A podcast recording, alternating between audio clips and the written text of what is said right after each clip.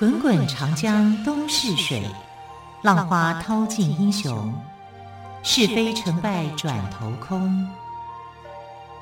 古今多少事，都付笑谈中。陪你说历史，汪培制作主持。朋友们收听今天的《陪你说历史》节目，我是汪培。同样再次为朋友们邀请到历史专栏作家于远炫老师来到我们节目当中。老师好，主持人好，听众朋友大家好。好，老师，我们昨天谈到了猫在唐代。对哦，很受欢迎。对，那在宋朝呢？它更受欢迎。啊，猫到了宋朝更受欢迎了。对，那我们知道说，呃，一人得道，鸡犬升天。啊，这是挖苦人的一句话，对，有一点挖苦的感觉。对，对，可是那个时候这句话的背景是宋呃汉朝，也就是淮南王刘安，刘安做豆发明豆腐的那个人啊。他如果呢，他是宋朝人的话，那就不叫一人得道，鸡犬升天。啊，它叫做猫犬升天，应该是鸡猫犬都升天，因为这个猫在唐代啊，呃，就已经算是启蒙了，对不对哈？从一个呃野性的猫慢慢驯化，然后变成一个宠物的猫。那唐呃宋朝的时候，对猫的宠爱的程度，那真的是非常非常的令人想象不到的。我们现在所想到的任何的一切关于猫啊。你看，你要养一只猫，你要去买猫粮啊，猫的粮食啊，猫砂啦，猫砂啦，啊，甚至猫窝啦，对，对不对？啊，这些东西在宋朝通通买得到啊。对，它还有市场去做这个，专门去为这个服务的。他有帮猫修剪指甲的，这不是我们现代才有的服务吗？不是，那是宋朝就有了，宋朝就有的服务，有点夸张哎。帮猫修剪指甲，帮猫美容。啊，然后你要出去玩几天没地方去，出去的时候，宠物店还，难道还有宠物旅馆吗？宠物旅馆对，还有让你包住宿的。天哪！所以我们现代人不过是复制以前宋朝人的一个做法喽。我们在想说，哎，现代人对猫多宠爱，那是因为你没去过宋朝，你没有没办法穿越啊。对啊，你没有发，你从文献里面记载就可以发现说，宋朝人喜爱猫的从程度。跟对他的这种宠爱，那是我们现代人很难想象、想象得到的。现在不是有那个逗猫棒吗？嗯，逗猫棒在宋朝就有了啊，真的是难以想象哎。对啊，所以你可以，你绝对不要小看宋朝。宋朝是最被小看的一个时代，因为国家弱嘛，啊，土地小嘛。但是它的文化非常非常的丰盛，尤其在这个呃爱猫文化上面啊，唐代继承了唐代跟这个五代时期的这个喜欢猫的这种风潮啊，它在呃宋朝的时候啊，这个猫的发展的高度啊，又到到了另外一个高峰，等于算是一个我们来看非常非常的现代化，绝对不要小看它，而且我们现在还没有猫的仪式啊。在宋朝，你要养一只猫，没有那么容易的啊！养猫还要有仪式，要有仪式的，喂它吃吃东西，帮它洗个干净的澡。我们就是讲说，吃个晶片。因为我们会想说，我们现在就是买一只猫来养嘛，对不对？嗯、在宋朝人说，不是，我是要聘一只猫来，聘请的聘？这个动词叫聘，对啊，就是我要给聘金的，我要去聘他的。啊，就是要下聘的，雇佣一个员工的不是雇佣员工，是下聘哦，好像是进邀那种感觉，对对对，就是你把他给娶回家，把他给要回来，你要很尊贵的。那对猫是这样，这简直就是猫奴的时代嘛。但是用这个“聘”这个字就已经很不得了。好，所以我们来看说，哎，为什么他们会有这么大的一个转折跟变化？生意人都有这种嗅到这个商机。啊，他们是一条龙的服务啊，啊，要要什么东西，要有什么都有什么，然后你要把这个猫啊请到家里面来讲啊，我刚刚讲的不是用买的，用换的，用聘的啊，你要去聘它当成为你的家的一份子，所以它是有一个仪式的，有一个仪式化的，你要把猫给迎娶回家啊，迎娶回家以后，你要有一些动作啊。所以家里面你要让他去敬拜神明，第一个要去家里的哪个地方呢？厨房，啊，为什么？因为厨房是这个一家之主的地方嘛，啊，那有很多的粮食啊，你要煮饭啊、煮菜啊，都在这里，所以要让猫先去拜厨神。呃，过去的厨房里面都会有一个灶君啊，叫司命灶君啊，有他的神像或者是一个纸贴在那里，那都会有一个香灰哈，供养这个呃神龛上面都有一些香灰，所以猫要进来这个家门的时候，先到厨房去拜灶君。猫怎么会听你的话去拜呢？你就拿它的脚啊，猫的、嗯、猫的爪子，然后去盖在那个香灰上。哦，你就抓着猫的脚去沾沾那个香灰就对了。对对对哦，那灶君就等于保佑你。对啊，这这是叫认家的仪式。哦，然后就按了之后，就变成是说，呃，猫现在正式成为这个家的一份子了。对哦，然后第一，这是第一步，先认家，然后第二步要认地区。哎，认哪个地区？就是家附近啊。你要去让他去拜土地公，他带着猫去拜土地公。对呀、啊，让土地公认识他。怎么拜呢？啊，就一样啊，同样。会这么乖？就是你要去，你要去抓着他，抱着他，去完成这个仪式。啊，就是土地公的香灰也要按一下啊，这样这样就完成了说拜灶君、拜土地，嗯，对不对？然后完了之后呢，你要准备一个小礼物去送给猫咪吃，通常都是准备一只泥鳅了。就让泥鳅让它吃掉啊，就表示里程。你要有一个，你要有一个猫的过程，它变成了你一家人。你是用聘的哦、啊，你是下聘，不是要先我们要用捡的这样子。嗯，它的珍贵的程度就不够了，非常珍贵的。用聘的，对。然后如果说你是家里这个呃捡来的野猫，哈、啊，野猫生的这个小孩的话，你同样的要准备一个鱼。去送给那只母猫，给它吃，然后就说：“呃，我要把你的小孩抱过来，变成我们家的一份子。”那是很有仪式化，很有感觉的，很有 feel 的，跟 现代人好像随便买哦。他们那个过程里面那样是很隆重的，就表示说这只猫已经变成了我家的一份子。那从此以后，你就要尽忠职守，帮我去抓老鼠。哇，真不简单啊！对，可是说真的啊，因为宋朝的时代是这样哈，但是呢，狗有没有还是存在？当然有存在啊，社会上有人喜欢猫，猫有人喜欢狗啊。像苏东坡，你认为苏东坡是喜欢猫还是喜欢狗？从他里面的一个回答就可以知道，苏东坡就曾经讲说：“养猫以去鼠，不可以无鼠而养不捕之猫。”啊养猫的目的是什么？抓老鼠。抓老鼠。对，你不可以说没有老鼠，然后你偏偏还养猫。那意思是什么呢？嗯、意思是他觉得官员太太多，冗员太多。那有这个官，就你都变成肥猫了。肥猫抓不抓老鼠？没有，没有老鼠，你还竟然变成大肥猫啊？这样是不行的。肥猫占肥缺嘛？好，所以有肥猫这样的称谓，就是你可以从苏东坡的的这个呃奉谏里面，哈，就是他的劝阻的这个话里面就可以看到。当然，你可以知道说苏东坡不太喜欢猫，但如果喜欢猫，他爱猫人是不会这样写。他应该比较喜欢狗，对，他喜欢狗。哈，苏东坡的这个宠物爱好里面呢，他是。汪星人这一派的，不是喵星人，不是喵星人那一块。对，那你可以知道，就是在宋朝跟唐朝，哎，有差别了。在唐朝的时候，还是它的工具性、功能性是比较强的，啊，就是抓老鼠这件事情。可是到了宋朝的时候呢，这工具性就慢慢慢慢变淡，仪式感要增加，因为猫变成家的一份子，这个重视感是很高的。啊，然后甚至到后来了，就变成宠物猫了，就把猫真的就当成是宠物，而不再是一个一个只会抓老鼠的动物。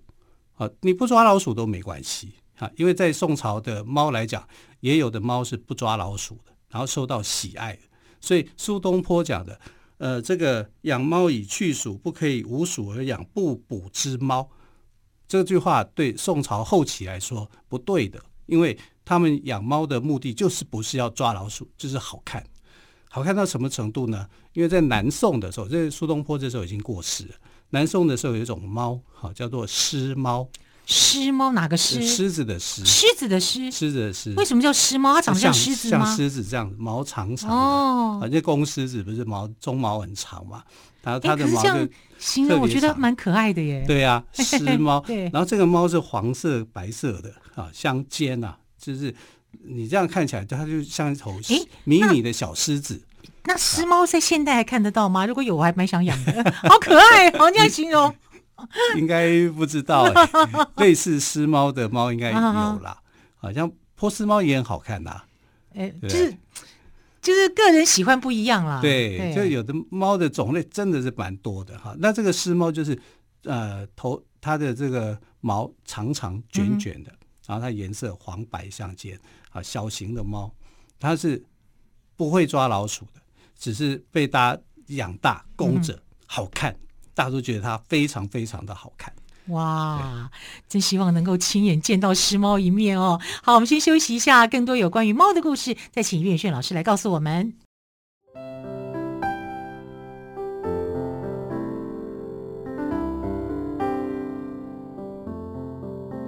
听见台北的声音。拥有颗热情的心，有爱与梦想的电台，台北广播 FM 九三点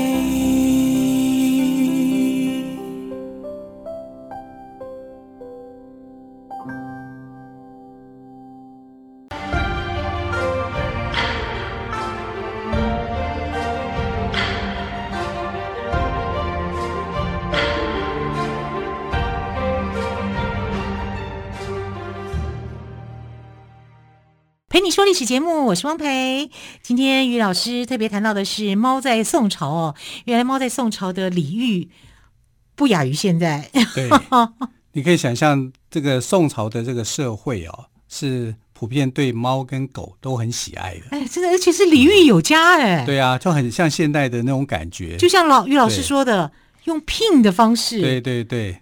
这还不是我说的，这是大诗人这个呃苏东坡的一个弟子叫黄庭坚，我们也曾经讲过他嘛，是是对不对？啊，他就说买鱼穿柳聘闲蝉，哦，用聘的，对，买鱼穿柳聘闲蝉。我们昨天刚有谈到闲蝉，对呀、啊对，那他就讲就是说，我们家的猫咪死掉了，鼠辈横行啊。那我现在需要的是什么？需要一只猫，赶快来解救我啊！他隔壁邻居刚好有一只猫生的小猫嘛，那他就这个为了要呃要让这个猫能够进驻他的家，不要让这些老鼠太嚣张嘛。因为半夜的时候就翻来覆去，到处都是老鼠的声音啊！一定要买一只猫来教训它啊！最后就是啊，买鱼穿柳聘闲蝉啊，希望能够把闲蝉啊这只猫啊，就是那个啊后唐时期琼花公主的猫的名称嘛，那后来就变成了猫的通称了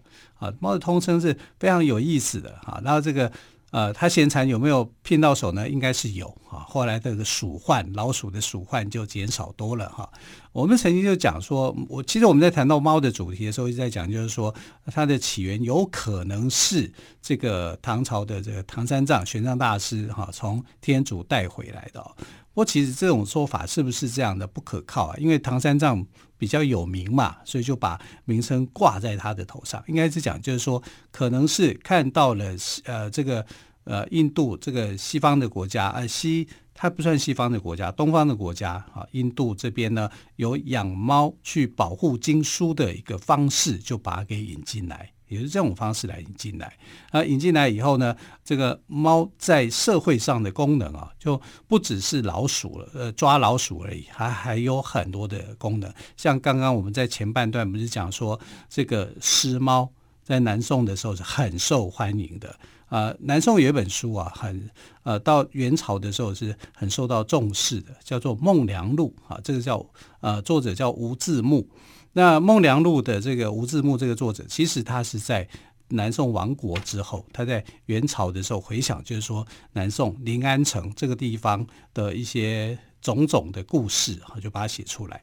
那写出来以后呢，让我们会特别注意到说，哦，原来在临安城，也就是现在杭州那个时期，竟然有个整条街都在卖猫的这个食物啊，还有相关的东西啊，我们才知道说，哦，猫咪一条街，猫咪还帮它剪剪头发、剪毛、修理、修护，然后你还可以住这个旅馆啊，类似这样子。我们现代人有的，在南宋的时候几乎都有，你很难的，真的很难以想象哎。对，然后这个狮猫也是这样，哎，狮猫的记录竟然是。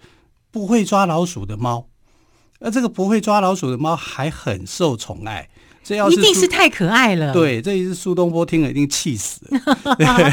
不会抓老鼠的养它做什么？对啊，对，我告诉你哦，不只是南宋人喜欢养它，皇宫南这一定是宋朝皇宫喜欢的嘛，嗯、对不对？你的百姓大概不会去喜欢呐、啊，百姓大概还是功能性强的，我要能够抓老鼠，帮我顾家的。但是呢，在宫廷里面就不是这样。哇，这只猫，狮猫真可爱，抱在手上柔柔软软的哈，呃，摸起来很柔顺哈，他会觉得这样很好玩。但你知道吗？这个事情就被他对面的这个国家就金国，啊，金人都是欺负宋朝的嘛，他就说我也要啊，金人也要养？对呀、啊，这个狮狮猫太可爱了，红到金国的人也想要抢啊。你不给我，我就打你，类似这样就一个外交的纠纷了啊！这有没有形成纠纷不知道哈、啊，就是说他们也想要这样。那后来宋朝有就送他，送他们，就送他，你要就给你了。对呀、啊，就你可以知道说哦，原来狮猫这么样的受到喜爱，不只是南宋的朝廷的这些后宫人士喜爱它，连金国也想要。去感受那种狮猫的那种感觉快乐，嗯、大概女孩子都喜欢吧？啊，大概是类似是这样，后宫的女子都喜欢啊去玩弄狮猫，觉得太可爱了。对对对，觉得它很可爱。所以说，不会抓老鼠的猫有什么关系？有什么关系？它很我开心就好啦。对啊，我喜欢就好了。对啊，而且这个金国呢有是想尽办法，就是跟宋朝来要，拜托你给我，不给。你就走着瞧，走着瞧这几个字就不得了。对 啊，那养猫的目的呢，其实就是要减少鼠害嘛。但在爱猫成狂的这个宋朝，哎，这个宠猫咪宠到猫咪逐渐丧失了抓老鼠的本能。其实我们现在也是这样哎，对不对？我就曾经看过在 YouTube 看过那个影片哦，猫看到老鼠会害怕。什么？对，然后老鼠还追着猫跑。猫还吓着到处乱跑，这不是卡通汤姆猫跟杰利鼠的那个情节吗？发竟然发生在日常生活当中。对啊，现在竟然有有这样的影片，那时候看我觉得哇，很好玩，但是也很难想象。那这种很难想象呢？你以为在现在才有吗？在宋朝就发生过。宋朝也会这样啊？你就是因为太宠溺了嘛？嗯，那宠猫它就失去了一些本能。对，它就失去了一些本能，因为本来猫的。听力都很好的，他的耳朵竖起来像雷达一样，表示他很敏锐的，几公里有什么动静他都知道。那些鼠辈藏在哪里，他的顺风耳就过去了。然后他的眼睛，你看在黑暗当中，他眼睛那么亮，瞳孔那么大，他好像透视镜一样的，他是看得一清二楚的。照理讲，他是狩猎的高手。大自然当中哦，就是说，如果是正常的这个发展的话，猫是一个专家。他会爬树，对不对？然后他会隐匿自己的踪迹，他知道躲在这个上风处去捕捉，然后他会蜷曲自己的身体慢慢前进，然后没有声音，你察觉不到他的一个存在。照理说，他应该是捕猎高手啊。可是为什么到宋朝的猫，因为不抓老鼠以后，养在那边一直养，它就逐渐失去了本能啊？那好像我们现在一样啊，很多的猫。其实狗也一样，哈，就是宠物猫狗太多了，然后就逐渐失去它的本能。那不是不是我说的哦，就是在南宋的就有记载啊，就有相关的一个记载。南宋有一个诗人叫胡仲公，他有一首就叫做《睡猫》的诗。睡是睡觉的睡吗？睡觉的睡，讲他的猫一天到晚在睡觉，那也好命啊。对，那这个诗是这样写的：平履斗笠鼠窃尽。床上狸奴睡不知，无奈家人有爱护，买鱼盒饭养如儿。啊，什么意思？是说这个呃瓶瓶罐罐呐、啊，什么东西呀啊，啊，都被只要能够装食物的东西地方都被老鼠给吃光了，偷尽了。那在床上的狸奴，狸奴不是睡地上哦，是睡床上。天哪！这表示他是宠爱他的。对啊，睡在床上，狸奴睡得一塌糊涂，还在打呼，都完全不知道旁边的老鼠都把东西给偷走了。好，那这这种猫，你说应该怎么样？应该驱逐吧，对不对？你的可是主人可能舍不得。是啊，所以主人由爱护啊，无奈家人由爱护。买鱼盒饭哈，买鱼也买饭来照顾它。儿子都没有吃那么好，你的猫吃的更好，比人还更好，就是这样子。要养这个猫做什么？啊，你看猫就失去它的本能了。老鼠在那边弄翻天了啊，这个像孙悟空一样的大闹天宫了。他他猫大爷躺在床上睡觉，躺在床上哦。你就知道，这宋朝人对他的喜爱已经是太超过了。搞不好身上还盖着冬夏两用被。对啊，你的身上搞不好还穿着什么样的衣服？这样，好，养猫养成这样真的很夸张。所以胡仲公就写了这个睡猫诗，就说这个你这样子太夸张了。可是这个问题在哪里呢？你不能够责怪猫咪不抓老鼠的啊，它的本能就是它会去抓老鼠啊，是因为主人太过宠爱。太过宠溺，所以他才会丧失了这个抓老鼠的能力嘛。啊，所以以古见今啊，现代人宠猫，宋朝人也宠宠溺猫啊，啊，而且还宠成这样子，猫都睡得一塌糊涂。对啊，还有一条龙服务。对，对，可是猫为什么爱睡？因为猫的本能就是它在白天就会睡觉，啊，所以他也没有讲说它是在呃什么时候活动了。照理讲应该是晚上。好，晚上的时候它是夜行性动物，通常来讲，猫在晚上是很清醒。嗯，好，它会出来寻一寻。对对对啊，所以你可以看到说，猫有时候在猫叫春，对不对？对，在屋檐上啊跑来跑去，那都什么时节？半夜。对啊，因为想说猫半夜那吵死人了，等下它在睡觉，你在那边活动，哎，在满屋子里面乱跑，那是它的生理时钟啊。对啊，那就是它的本能啊，它白天几乎都在睡觉嘛，它一天睡觉要超过十个钟头的。啊，甚至还要更多，它就是晚上活动啊，所以有时候也不要怪猫为什么晚上活动，然后叫声那么凄惨，蹦蹦跳跳，对，那就是它的本能啊。你把它的本能一样一样拿掉，它还算是猫吗？嗯哼，那当时干脆当狗好了，对不对？那狗就比较不是这个夜行性的动物啊，所以它就是一天到晚跟着主人这样。但猫跟狗有很大的不同，猫是喜欢你。或者是有求于你，或者是怎样，或者要撒娇的时候，它就会走到你旁边，磨磨蹭蹭，对着你的脚这样，然后拱起它的背，啊，你就觉得哇，好可爱啊！然后它会发出咕噜咕噜那种声音啊，你会觉得猫很可爱啊，你就很想去靠近它，然后就去摸它的毛啊。你一摸它的毛，它的这个猫的头就会抬起来，顺着你的方向那眯着眼睛，哇，可爱到不行。那狗的可爱方法就不一样。狗跟人相处，它表达它的喜欢是非常非常直接的，又热情。对，它就冲过去，这样要抱住你。对，你常常如果是大型犬的话，你还容易跌倒，对，还搞不好容易摔伤、扭伤。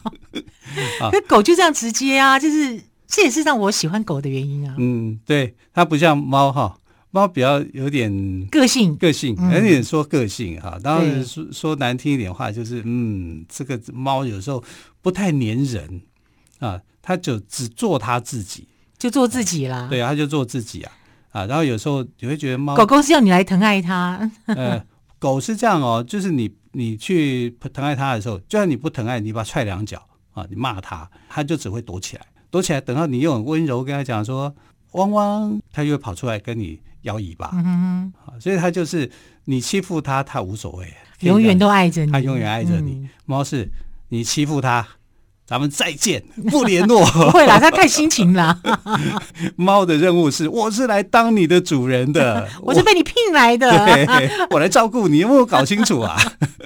好，非常谢谢于远炫老师哦，今天跟我们讲猫在宋朝的故事哦，非常的有趣，相信很多喵星人都听得也很开心哦。好，再次谢谢于老师，更多有关猫的故事，我们明天再来聊喽。亲爱的朋友，我们就明天再会，拜拜。